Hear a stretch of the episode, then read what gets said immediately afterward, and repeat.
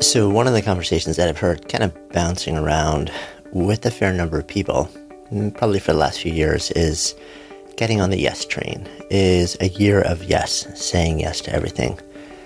I kind of feel like that might actually be the absolute wrong call. And I'm going to share why in today's Good Life Project update. Along with that, with our science update, our Good Life Science update, some really interesting additional evidence piling on about why it may make a lot more sense to have a real breakfast. So, I want to talk to you about what yes does to you and what no does to you and to me. I'm not outside of this conversation, but I need to just share a word or two uh, about something else before I do that. As I sit here and record this, um, it is the middle of the week after a Sunday, uh, the largest mass shooting uh, in the history of the United States in Las Vegas. And in a few hours, I'll be on a plane to Las Vegas to do some speaking and to share some space and some safety and some conversation around the idea of purpose. And when I think about it, when I think about what's happened, when I think about um, the bigger sweep of humanity these days. Um, my heart goes out to everybody. My heart goes out to everybody who's been affected by this tragedy, um, as well as by the natural tragedies that have happened over the last few weeks. And um, and I feel like the the world is a place that is in need of openness and oneness and love right now. And um, and that's my intention. That's my wish. That is where. Uh, I would love to see more of us coming from, and where I will uh, intend and commit to try and come from more as well. And at the same time, I'm also a realist, and I realize that love is not an alternative to or a reason not to also take action, to be an activist, to go out in the world and rally for and stand for the changes that we need to make societally, um, in our laws, so that we can all come to a place where we all feel safe in the world that we live in and embraced and heard and seen and respected and treated with the dignity that is such an important part of a life well lived. I'm Jonathan Fields, and this is Good Life Project.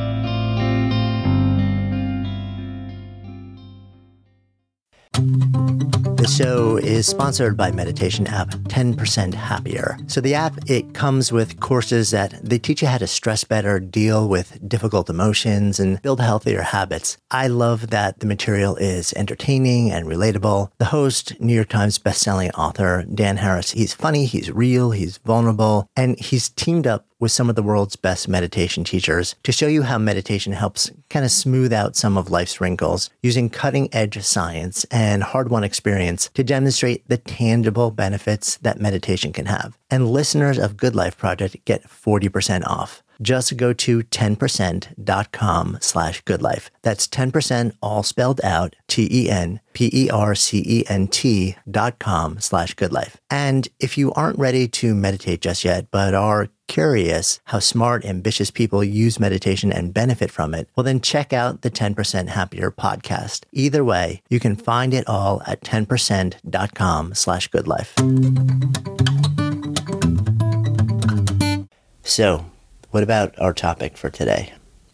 It's been kind of interesting. I've had a lot of conversations with folks who have been really excited about the idea of saying yes to everything kind of setting yourself up and saying, okay, so for the next 30 days, or for the next month, or for the next 30 days would be a month, wouldn't it?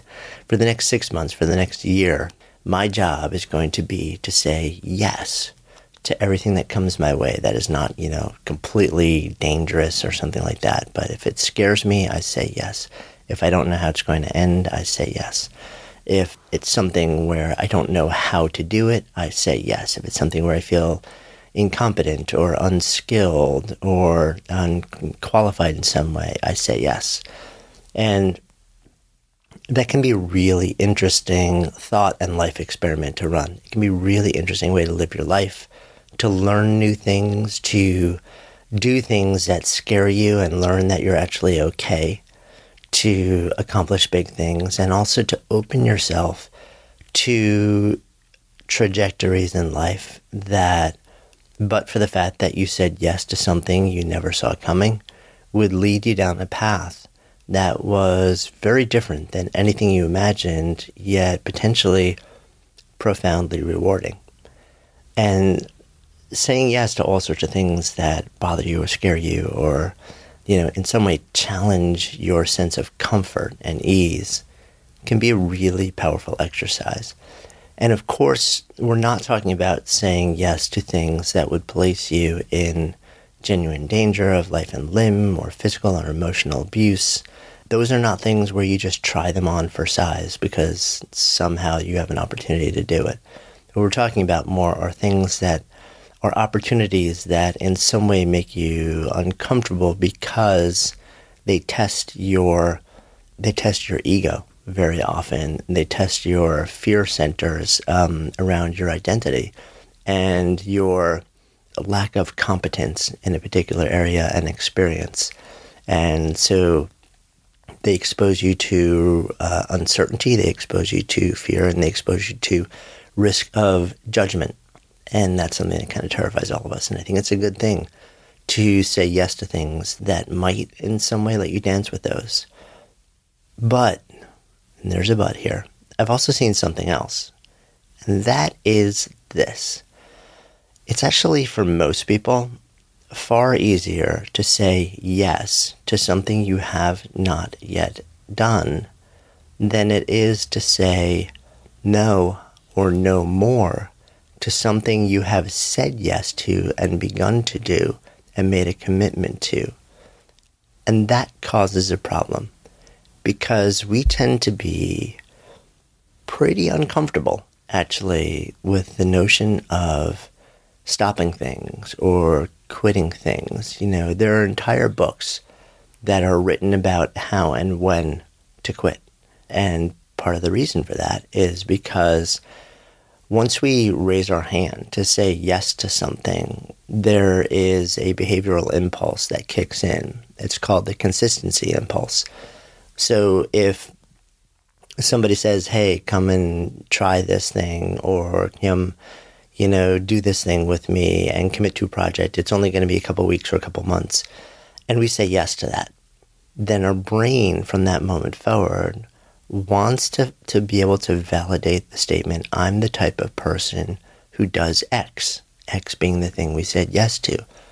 And then we will want to keep taking actions and making statements that are consistent with that first yes. Now, if the thing you're doing is something which is hard but could be incredibly rewarding and is really fiercely aligned and you never saw coming, and if you keep saying yes and you keep doing more of it, you'll gain a level of competence and um, and derive a certain amount of joy and maybe you know a new direction in life. Then that consistency impulse can be a really good thing. But there is a dark side to that consistency impulse, which is that it also works to stop us from doing things that we should no longer be committing to. So it's great to try something. And at a certain point, you'll get enough experience doing it where you'll start to be able to sort of ask yourself, you know, is this thing for me? Is it filling me or is it emptying me?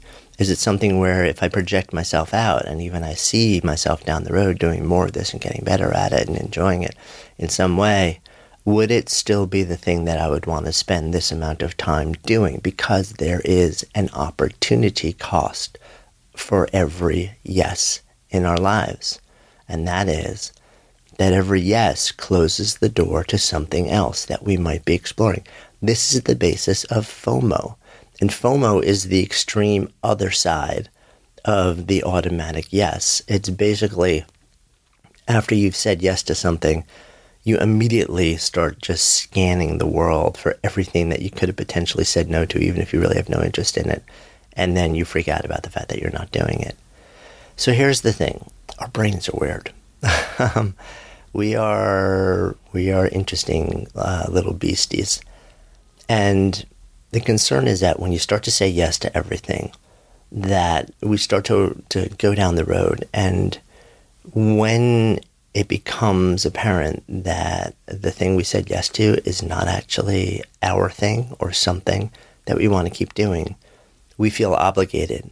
Um, partly because of the consistency principle, partly because in our society, we are taught that you finish what you start, regardless of the fact that it may be completely wrong for you. We're taught not to back out. We're called, quote, quitters when we do. And there's a certain amount of shame that goes along with that. And we don't want to face all of that. So what happens is we just keep doing it, not because we want to do it, not because it's adding something meaningful or joyful or connected to our lives, but because we're allowing that impulse to guide our continued participation and we don't want to expose ourselves to the potential, uh, what we perceive to be a potential backlash of people saying, oh, you quit. Or you just telling yourself, your own self talk that, oh, I'm a quitter. I couldn't stick it out. I didn't do it. So we stay in things that we should quit. We keep doing things that we have no business continuing to do because they are not adding to our lives and they're taking up emotional, spiritual, cognitive bandwidth in our brains, our bodies, and our lives that will not allow us to then go out and say yes to something else that could be deeply fulfilling. So, what am I saying here?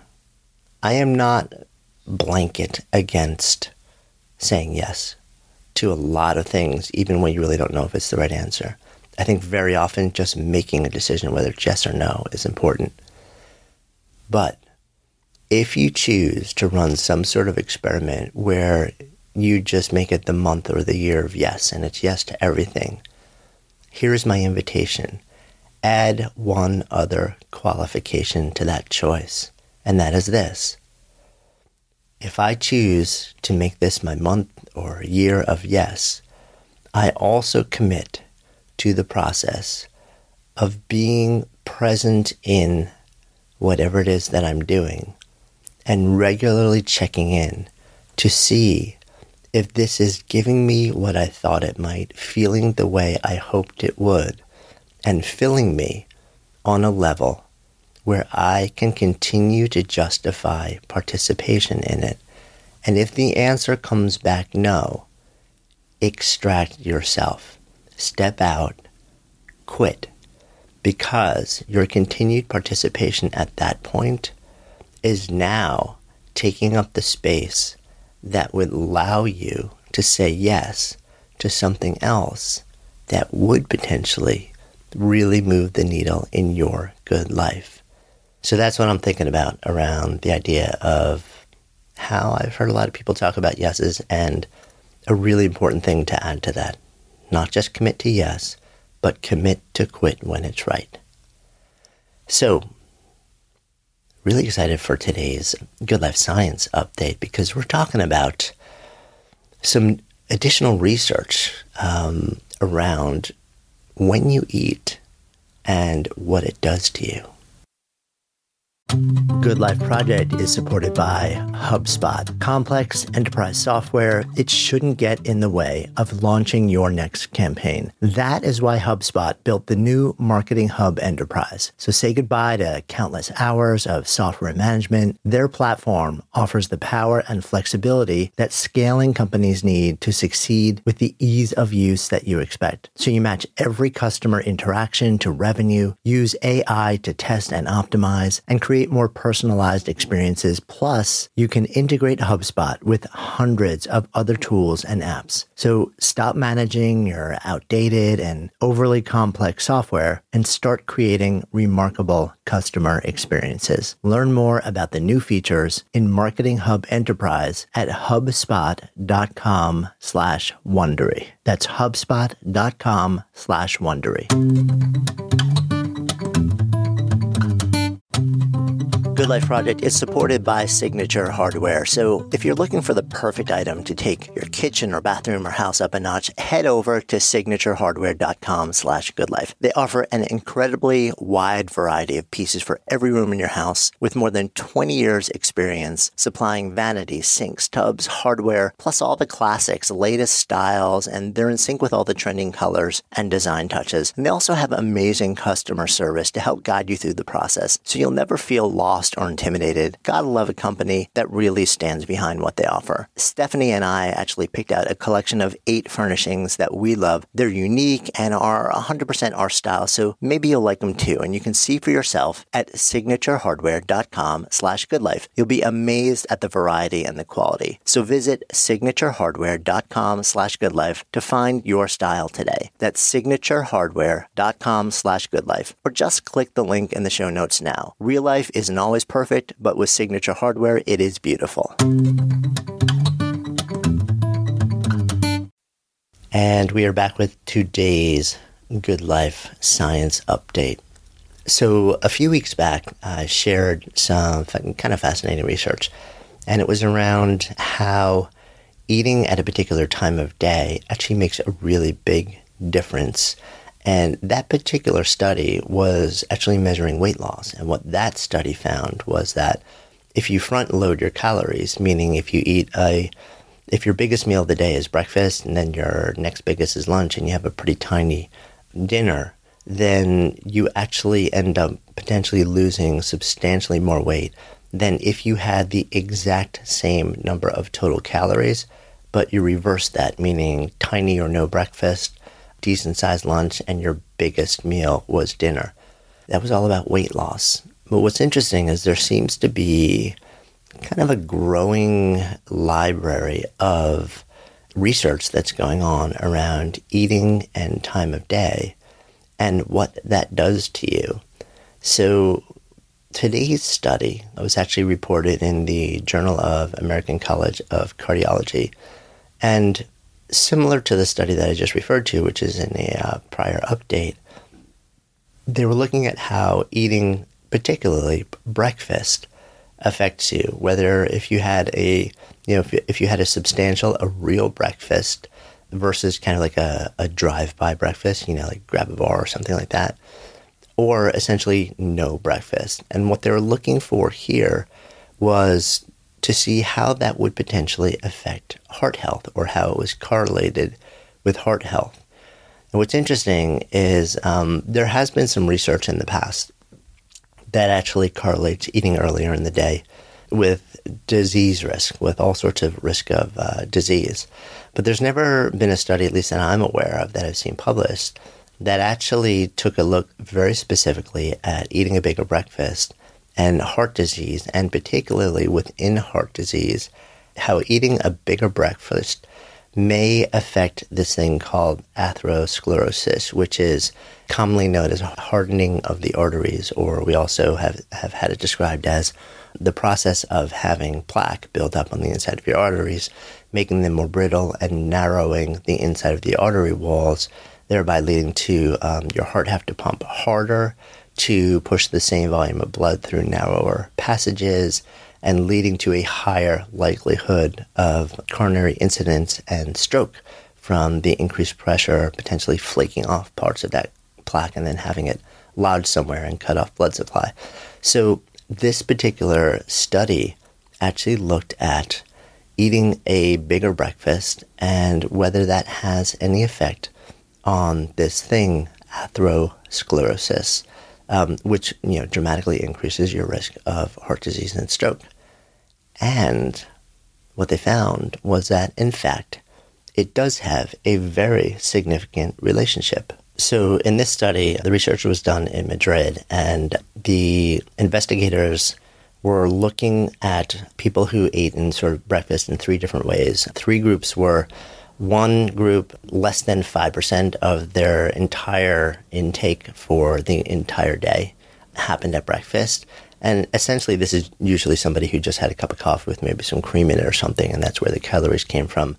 The other group was a group where between 5 and 20% of their calories were had at breakfast. It's kind of like a lighter, like that drive by grab and go breakfast. And the third group was where people had 20% of their total calories at breakfast, which would be a more substantial breakfast. What they found was out of about 4,000 participants or so, that around 3% entirely skipped breakfast or had that, you know, basically a cup of coffee and go. About 70% actually were the, the super light grab and go breakfast eaters. And another 30% or so were um, breakfast consumers. They actually had the fuller breakfasts. And here's the really interesting news from the study. Those who had uh, those who were um, had the fewest calories, you know, five percent or less for breakfast, essentially skipped breakfast. Not only had markers for higher disease risk, they also had, on average, bigger waist measurements, higher body mass index numbers, higher blood pressure, higher cholesterol, unhealthy cholesterol, and higher glucose levels, um, meaning exposure and risk for diabetes from this one association. And this was also associated with a much higher prevalence of what would be called uh, in, in the study report non coronary and generalized atherosclerosis, meaning serious risk of heart disease and stroke. So, it's a really interesting study because now we know that the time of day has a pretty major effect on your ability to lose and maintain weight. Then we also know that the time of day that you eat, especially really kind of front loading your calories, um, having a real breakfast, has a pretty major effect on all of your major disease risk factors and risk of atherosclerosis and heart disease and stroke as well. So the evidence seems to really be piling up for eating your calories earlier. And that's kind of like a big eye opening thing for me because I'm a grab and go person. Um, at best, very often I'm just not super hungry in the morning and I drink a cup of coffee first thing in the morning. And that actually very often holds me until lunch where I have my first meal. And also because intermittent fasting has become kind of uh, a bigger craze these days. But the way that most people do it is they have a pretty substantial lunch and dinner to compress their eating window into eight hours. And then they don't eat from the end of dinner until lunch the next day, which, according to the research that's mounting, is probably the exact opposite of what you want to be doing. Even if you were somebody who was going to intermittent fast in a limited time window, the research seems to be pointing more and more to the fact that you would get a lot more of the benefits that you're looking for if you made that eating window earlier in the day and made it, for example, breakfast and lunch and then a much lighter dinner or even skip dinner if you're going to do that. So again, I am I am not a doctor or a qualified healthcare professional. I am a sort of citizen scientist who geeks out on these things, and you always want to run these ideas with a qualified healthcare provider if you choose to make changes in your lifestyle behavior. But I think it's really interesting to see the evidence that's mounting about how time of day affects our life, our health, our weight, our risk for disease. So it's something to think about. As always, for fellow science geeks like me, we will include a direct link to the fuller scientific study report so that you can dive into the methodology if you would like to. And as we wrap up, I want to give a final shout out to our awesome sponsors and supporters ZipRecruiter, RX Bar Kids, Movement Watches, Thrive Market. Hey, thanks so much for listening. Be sure to click on the subscribe button in whatever listening app you use so you'll never miss an episode. You can also help us continue to grow and bring more people into the conversation by visiting our amazing sponsors who help make what we do possible. Most important, if something has really resonated, don't just spin it around in your head. Share it with others, turn it into a conversation. When ideas become conversations that lead to action, that's when real change takes hold. I'm Jonathan Fields, signing off for Good Life Project.